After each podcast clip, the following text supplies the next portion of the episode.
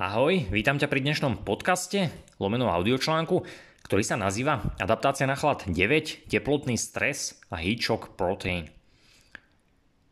Dokáže naše telo získať nejaké benefity z vystavovania sa extrémnym teplotám, to znamená vysokému teplu, alebo naopak príliš nízkej teplote, teda chladu? Môže nám vysoká, ale aj nízka teplota nejako v skutočnosti pomáhať? Odpovede áno môže. Tepelný stres v našom tele totiž to uvoľňuje tzv. chaperóny a konkrétne proteín tepelného šoku, ktorý sa nazýva heat shock protein, vďaka ktorému udržujeme proteíny v našom tele v dokonalom a elastickom tvare, podobne ako drží správne natočená televízna anténa na streche paneláku, ktorá je pripravená na zachytávanie signálu zo stanice.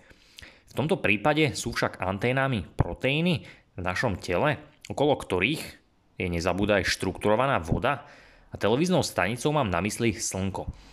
Len si spomeň, že elastický proteín má vyšší redox, pretože lepšie presúva elektróny, vďaka čomu je viac hydrofilný a lepšie sa hydratuje, teda naviaže na seba viacej vody. Pozrieme sa, čo sa v dnešnom audiočlánku dozvieš, respektíve čo budeš počuť. Prečo sa ľudia vyhýbajú dobrovoľne stresu? A hoci si naň paradoxne dobrovoľne zvykli. Chaperón, tvar proteínov a hydrofilnosť. Chaperón a proteín teplotného šoku. Čo znamenajú? Pozrieme sa, akú úlohu má proteín tepelného šoku v našom tele. Tiež sa pozrieme na tento shock proteín, na topológiu a súvislosť medzi neu- neurodegeneratívnymi problémami lomeno chorobami. Tiež sa pozrieme na pehy súvislosť s HSP, teda heat shock proteínom, adaptáciu na málo UV svetla. A nejaký záver a zhrnutie. Prečo sa dnes ľudia dobrovoľne vyhýbajú stresu a zároveň si naň zvykli? Určite si sa niekedy stretol s tým, že si bol povedzme niekde vo veľkej miestnosti plnej ľudí, prípadne niekde v autobuse vo vlaku a niekto otvoril napríklad okno. Predpokladám, že si sa naozaj s takouto situáciou aspoň raz v živote stretol. Ak je teda tvoja odpoveď áno a v duchu sa nad tým zamyslíš, tak určite si sa tiež stretol s tým, že mnohým z ľudí otvorené okno vadilo, a to najmä v zime alebo naopak v lete. Častým dôvodom teda, prečo im to vadilo, je logicky, že im bola prílišná zima alebo im bolo príliš veľké teplo lomeno dusno. Keď sa tak nad týmto zamyslíš, je to však taký svojím spôsobom smutný paradox, pretože v dnešnej dobe sú ľudia naozaj tak pohodlní, že im vyhovuje možno pár dní v roku, kedy sa im zdá byť prostredie také, ako by som povedal, laicky fajnové, alebo teda dobré a je im v tom prostredí pohodlne a nevadí im teda, povedzme, prejsť sa po vonku bez nutnosti sa zakrývať, nejako si skovávať, skovávať tvár, telo, žmúriť a tak ďalej. Ja sa s týmto stretávam pravidelne samozrejme a skutočne som sa po rozhovore aj s niektorými ľuďmi, kamarátmi, ktorí majú takéto obyčajné otvorenie okna, keď je vonku povedzme 10 stupňov alebo naopak plus 30 stupňov prekáža, tak sme dospeli k záveru, že je počas bežného roka, za posledné teda roky, skutočne len zo pár týždňov, možno 2-3 týždne, kedy je všetko OK. A toto je pomerne smutné. A tu však prichádza zaujímavosť daného paradoxu, pretože v dnešnej dobe sa ľudia akémukoľvek stresu, ktorý je vidieť, cítiť, počuť alebo nejako piatimi zmyslami vnímajú, vyhýbajú, hoci dobrovoľne žijú v strese, ktorý naopak nevidia a žijú v ňom 24 hodín denne, 7 dní v týždni. A prvým stresom mám samozrejme na mysli napríklad vysoké teploty, chlad, nejaké hľadovanie alebo zvládnuť teda pocit alebo teda zvládnuť viacej času bez jedla, nejaká fyzická záťaž, učenie sa niečoho a tak ďalej. A druhým stresom mám na mysli napríklad elektromagnetický smog, umelé elektromagnetické vlnenie, umelé svetlo z technológií, rôzne radiofrekvencie, mikrovlné frekvencie, rôzne e, umelé svetla, ktoré máme každý z nás má na strope, v práci, v kancelárii, alebo prach, znečistenie ovzdušia, rôzne takéto veci, ktoré nie je vidieť. Ak sa nad tým naozaj zamyslíš, prípadne sa kľudne aj teraz alebo v najbližšom dni porozhľadneš po svojom okolí, tak určite mi dáš zapravdu. A znížený dopamín a proteín POMK, o ktorom mimochodom boli nedávne dva články, neurotransmitery 4 a 5, sú iba jedným z dôvodov, prečo to tak je. Prečo teda ľuďom vadia niektoré stresy a druhé, ktoré nevidia, si nevšímajú a nevadia im. A ďalší mimochodom dôvod, prečo je to tak, prečo si to mnoho ľudí naozaj neuvedomuje, tak ten som napríklad zanechal, alebo odpoveď som zanechal v dávnejšom článku, ktorý sa nazýval Energia 7, umelé alebo vplyv umelého elektromagnetického pola na vlneň, alebo teda na našu biológiu. A určite ti ho odporúčam pozrieť. Minimálne sa ti hodí k tejto téme a možno ti trošku doplní ďalšie súvislosti alebo ti načrie nejaké ďalšie otázky. Pointou však je, že naše telo je na krátkodobý a vhodný stres zvyknuté a potrebuje ho. No a my, ľudia, sme dobrovoľne vymenili takýto krátkodobý a pozitívny stres za dlhodobý chronický a ten nevhodný. V dnešnom článku ti chcem podhaliť ďalší dôležitý kúsok do tejto alebo do celej skladačky o chlade a tiež to, ako ti chlad môže skutočne pomôcť, a to nielen so zdravotnými problémami alebo s celkovým zdravím a výkonom, ale aj so zvládaním ďalšieho stresu, ktorému sme už teda dennodenne vystavení, pretože všetkému stresu sa nedokážeme nikdy vyhnúť. No ako v dnešnom článku pochopíš, alebo dnešný článok ti tieto predošlé články pospája dohromady a zistíš, že skutočne vhodnou adaptáciou na chlad dokáže svoje telo pripraviť na to, aby lepšie zvládalo akýkoľvek stres. Inými slovami, ten ďalší stres, ktorý zažívaš, ti bude menej fyzicky prekážať. A to práve aj vďaka tomuto teplotnému proteínu, ktorý sa nazýva teda odborne heat shock protein. Chaperón, tvar proteínov a hydrofilnosť. Ak patríš medzi ľudí, ktorí sa o problematiku zaujímajú, teda o biohacking, športovanie, tréning, proste rôzne tieto moderné veci, tak slovíčko heat protein by ti predpokladám, mohlo byť známe. Hoci si sa predpokladám o jeho úlohu alebo nejaké bližšie fungovanie nejako extra nezaujímal. Chaperón je veľmi špeciálny a špecifický proteín, ktorý sa nachádza takmer u všetkého živého na tejto planete. Tým mám na mysli teda prokaryoty, jednoduché baktérie, ale aj eukaryoty, teda to sme my, alebo teda naše bunky. A tento chaperón má za úlohu pomáhať všetkým proteínom v ich telách udržiavať ich dokonalý alebo udržiavať si dokonalý tvar. A toto je dôležité. O proteínoch si mimochodom čítal dávnejší článok Vznik života 2, proteíny lomeno bielkoviny, kľudne opäť si zrekapituluj.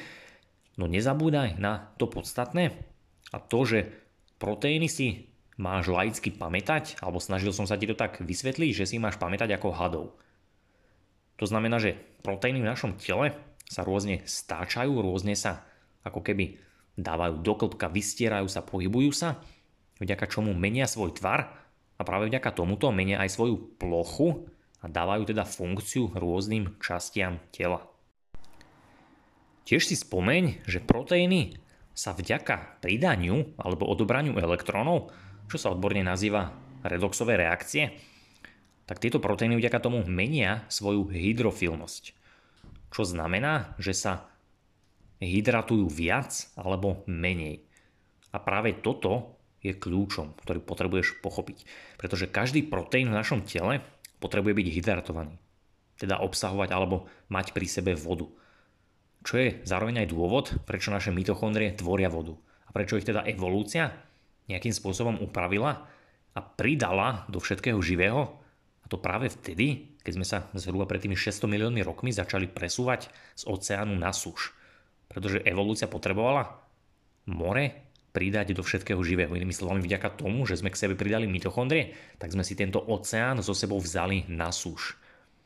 A teraz si pamätaj, že iba hydratovaný a správne zložený proteín dokáže správne zachytávať svetlo. A to či už sa bavíme o svetle zo slnka, teda ktoré máme prakticky neobmedzenie k dispozícii, alebo sa bavíme o svetle, ktoré vylúčujú naše bunky same, alebo teda aj mitochondrie. Aby si mal aspoň akú takú malú predstavu, tak ti odporúčam kliknúť aj normálne na blog, prekliknúť sa na článok a pozrieť si video, ktoré je teda hneď niekde v úvode a pozrieť si aspoň povedzme nejakých 3 alebo možno 5-6 sekúnd z neho, pretože nie je dôležité, čo je v tomto videu, ale, alebo teda úplná pointa, ale to najdôležitejšie je to, že naozaj tam uvidíš také ako keby čiaročky alebo takých malých hadíkov. Toto sú vlastne tie proteíny v našom tele. A môžeš si všimnúť, že oni naozaj neustále, každú sekundu proste neustále sa tak kmitajú, stáčajú a presne toto sa deje v našom tele. A toto je kľúčom. A tiež si musíš pamätať, že každý ten maličký pohyb, ktorý teda na tom videu uvidíš, toho proteínu, to ako sa pohne, stočí, vytočí, vystrie, tak vždy každým tým pohybom ovplyvní množstvo vody, ktorá je okolo samozrejme aj štruktúru tejto vody a tým pádom ovplyvní aj to, ako táto voda reaguje a teda aj ten proteín reaguje na svetlo. Chaperón a heat shock proteín, alebo teda v preklade tepelný proteín, alebo teda proteín tepelného šoku. Tento HSP, teda heat shock proteín, spadá pod spomínaný chaperón. Tento HSP, teda proteín tepelného šoku, má samozrejme viacej typov, No pre nás je najpodstatnejší HSP 70. No nejako toto delenie nejdem rozoberať, naozaj to nie je pre dnešný článok dôležité. Zapamätaj si však to, alebo túto vetu, predpokladám, že bude pre teba úplne primitívna, jednoduchá, ľahko sa zapamätáš, že ak by bol chaperón, povedzme prst, tak HSP, teda Hitchcock proteín by bol palec. To znamená, že nie každý prst je palec, no každý palec je prst. Verím, že tejto vete ľahko, ľahko si porozumel. Teda HSP, tento Hitchcock proteín je špeciálny typ chaperónu, ktorý sa v tele vylúčuje práve, keď sme vystavení nejakým vysokým alebo nízkym teplotám, teda prúdským zmenám teplot, ale taktiež pri zmene pH, čo znamená teda zmene koncentrácií protónov, a čo má obrovský zmysel, pretože HSP sa uvoľňuje v tzv. alebo uvoľňuje sa v tzv. endoplazmatickom retikule bunky, to je tam niekde vie vnútri, to nie je až také podstatné, taktiež sa uvoľňuje v cytoplazme, ale aj v mitochondrii a práve toto je dosť dôležité. Ak sa pýtaš prečo, tak je to preto, pretože tento HSP, teda heat shock proteín, umožňuje lokálnym proteínom aj v mitochondrii, aby tie proteíny okolo seba zadržali dostatočné množstvo vody, aby sa teda hydratovali, aby mali správny tvar a vďaka tomu teda zadržia presné množstvo svetla na ktoré sú teda tie proteíny stvorené alebo adaptované, alebo lepšie povedané vytvorené. A toto je veľmi podstatný fakt.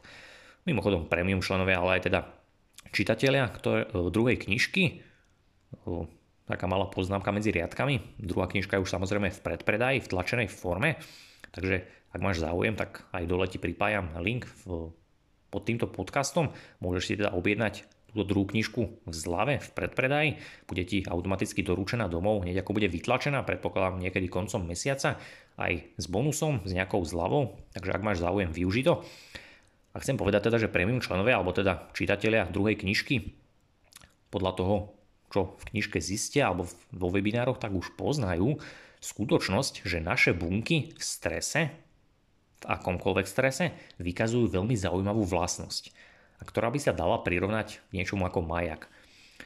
A mimochodom mám skutočne mám na mysli ten klasický majak, ktorý pozná, že tam niekde v oceáne a pekne tam tak blika.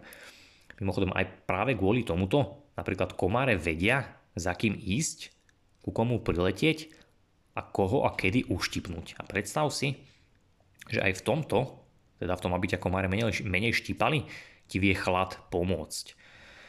A mimochodom, ak ťa to trošku viacej zaujíma, Samozrejme, aby si, alebo ak nechceš ani knižku kupovať, tak preklikni sa na dávnejší článok, ktorý sa nazýval Solárny mozol FAK. V ňom som to rozoberal viacej. Akú má úlohu proteín tepelného šoku, teda HSP? Tento proteín sa začne tvoriť pri vystavení sa vysokej teplote, ale aj chladu. Najideálnejšie je samozrejme oboje dokopy. A predstav si, že práve toto, teda oboje dokopy, sa deje počas toho, keď keď je živočích, ako sme my ľudia, vystavený chladu, teda keď cítime chlad skrz našu pokožku, povedzme keď vlezieme do studenej vody. Pretože tvoja pokožka je vystavená chladu, na základe čoho teda mitochondrie pod ňou alebo aj v nej začnú tvoriť viac tepla. A dokonca vďaka tomuto, teda keď sme v chlade, naše mitochondrie aj dokon, alebo zvýšia aj beta-oxidáciu, čo znamená, že začnú spalovať viacej masných kyselín a teda začnú tvoriť aj viacej vody. Teraz si túto vetu prehraj alebo sa nad ňou zamysli, pretože keď sme v chlade, tak pociťujeme teda ten prvý šok, chlad, zároveň si tvoríme vlastné teplo, zároveň si tvoríme aj vlastnú vodu, alebo viacej vody. Či máme všetky tieto tri faktory, o ktorých si vyššie počul, ktoré majú obrovský, obrovský vplyv pre naše telo. Ak sa napríklad okúpeš vonku v studenom jazere a na slnku, HSP sa v tebe začne syntetizovať, takmer okamžite alebo behom pár minút. A presne takto je to prirodzené povedzme pre divoké zvieratka. Aj ľudia napríklad v minulosti takto žili. Každý sa s tým stretol alebo to pozná. Keď ráno povedzme vyšli von naši starí rodičia, tak zvyčajne sa umýli niekde v studni, v studenej teda vode, pritom boli bosy na zemi, na slniečku a proste takto žili a fungovali. Verím, že si na to skutočne spomínaš minimálne z nejakého rozprávania starých rodičov alebo z nejakých starých československých filmov.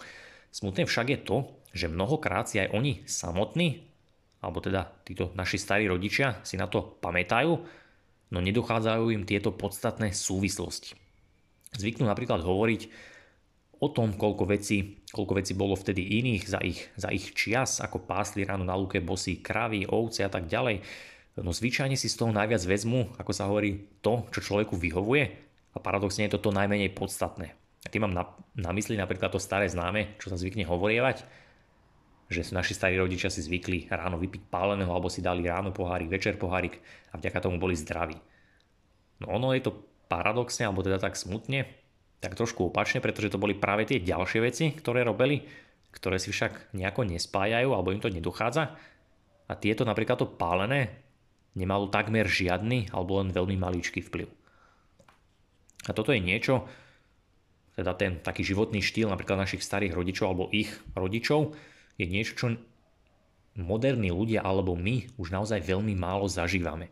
Niečo ako občasné prechádzanie sa na boso po tráve po lúke ráno alebo aj cez deň večer bez zapnutého mobilu, ktorý je úplne offline alebo teda ho nemáme ani pri sebe. A toto je škoda.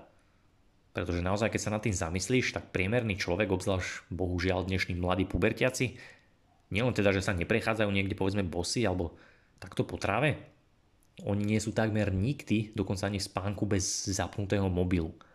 A tieto rádio a mikrovlné frekvencie veľmi dobre reagujú s našou pokožkou, pretože naša pokožka, hoci si to nepriznáš, je nazvime to veľmi dobrý konduktor, teda vodič.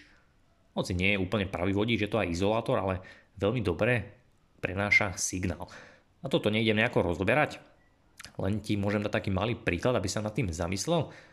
Určite si pamätáš, keď si bol napríklad maličký, keď boli ešte tie staršie televízory veľké a povedzme bol nejaký zlý signál alebo niekde na rádiu.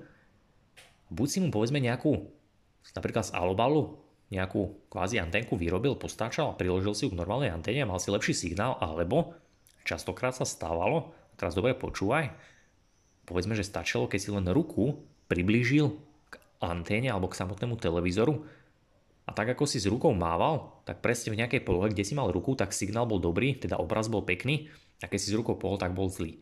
A ty si sa toho televízora ani nemusel dokonca dotknúť, no už len tým, že si bol v nejakej blízkosti pár centimetrov si dokázal zlepšiť, zlepšiť obraz a signál.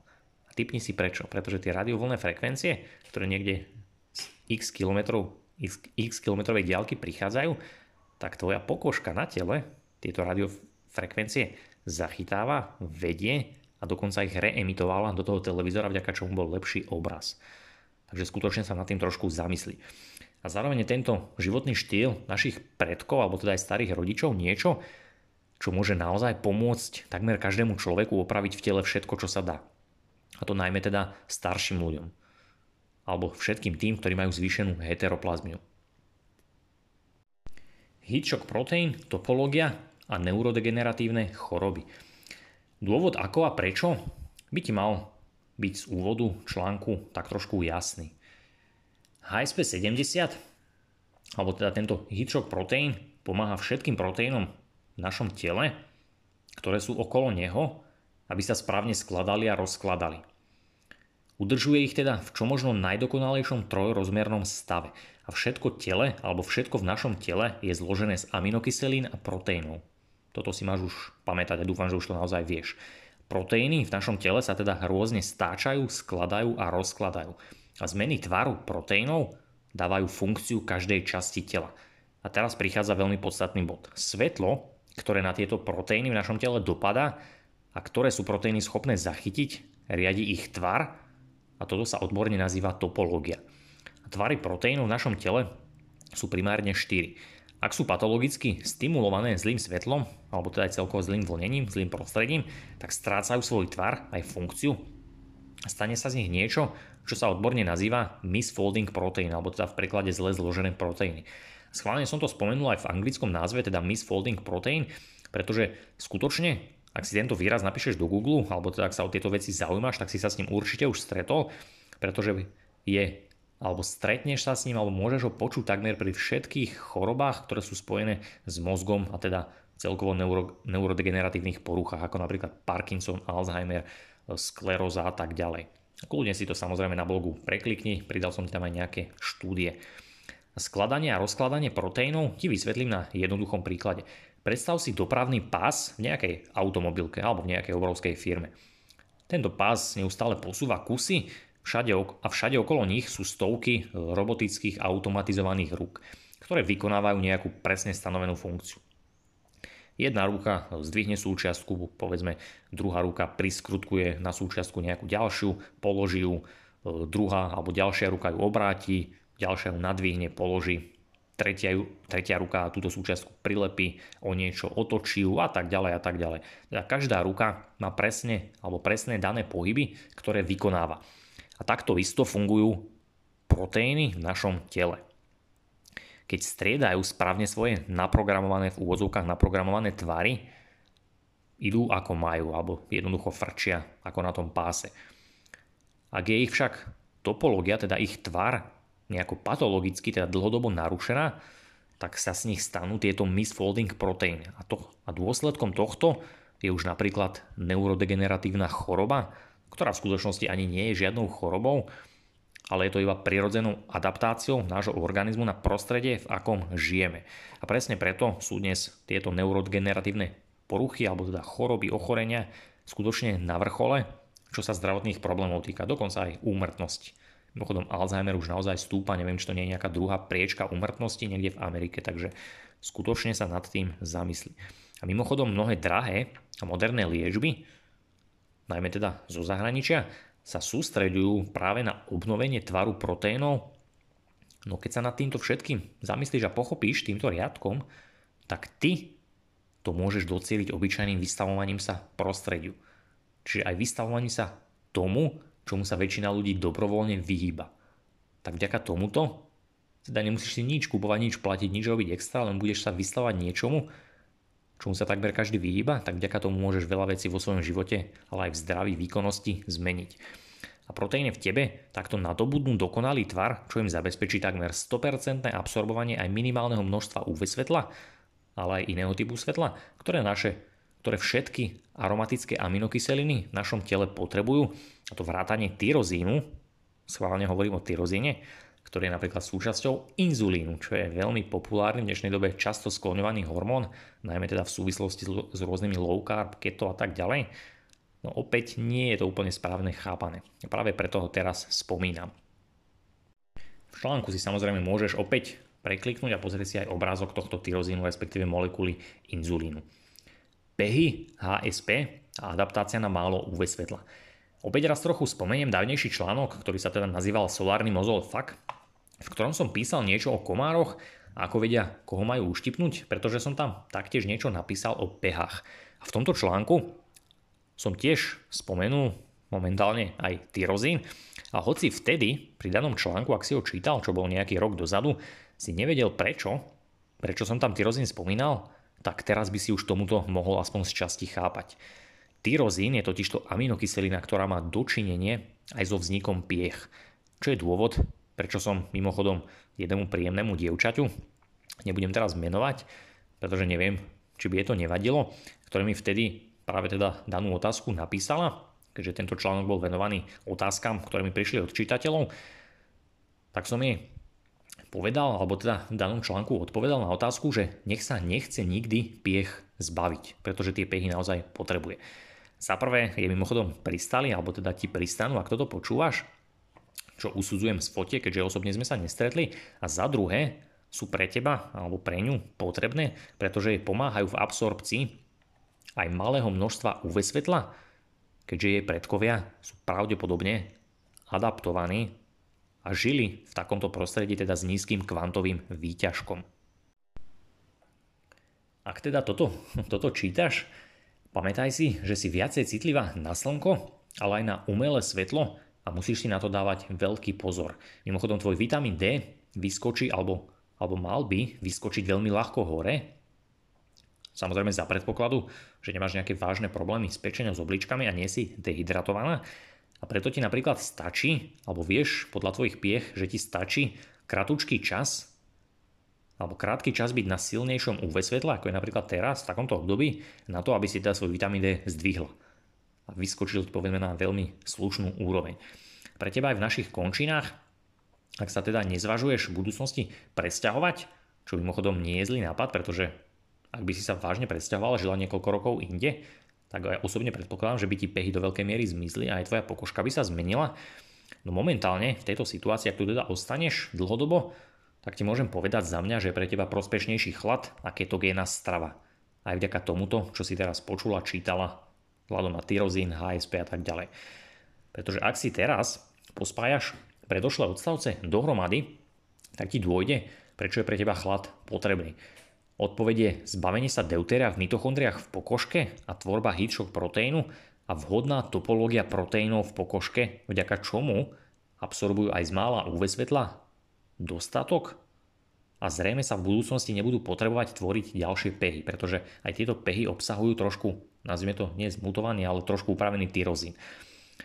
Ak chce podľa mňa priemerný človek u nás, teda na Slovensku, žiť optimálny a dlhý život, zdravý, plne funkčný, výkonný, a v našom podnebí teda, tak práve toto je podľa mňa dlhodobá cesta. To znamená minimálne sezóne sa vystavovať chladu. V rámci teda aj s ketogénou stravou, dostatkom DH, jódu, selenu a tak ďalej.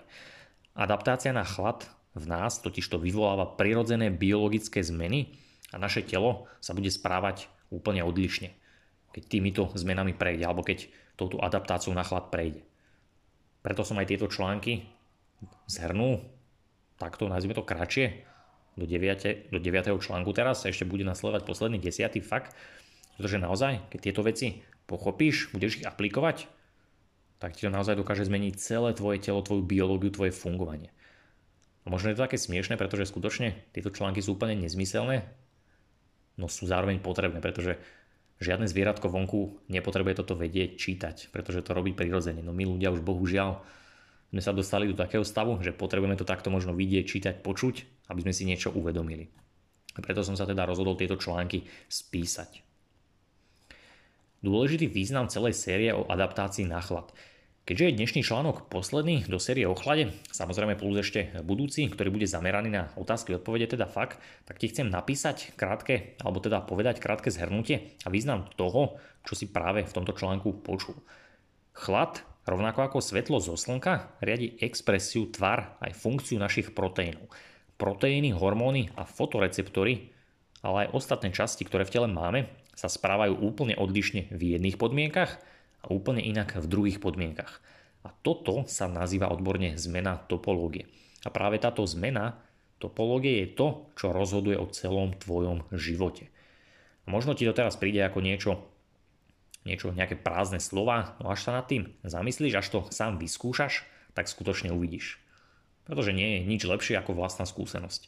A v každom jednom cicavcovi na tejto planete je skutočne toto, alebo tento chlad zakodovaný v DNA.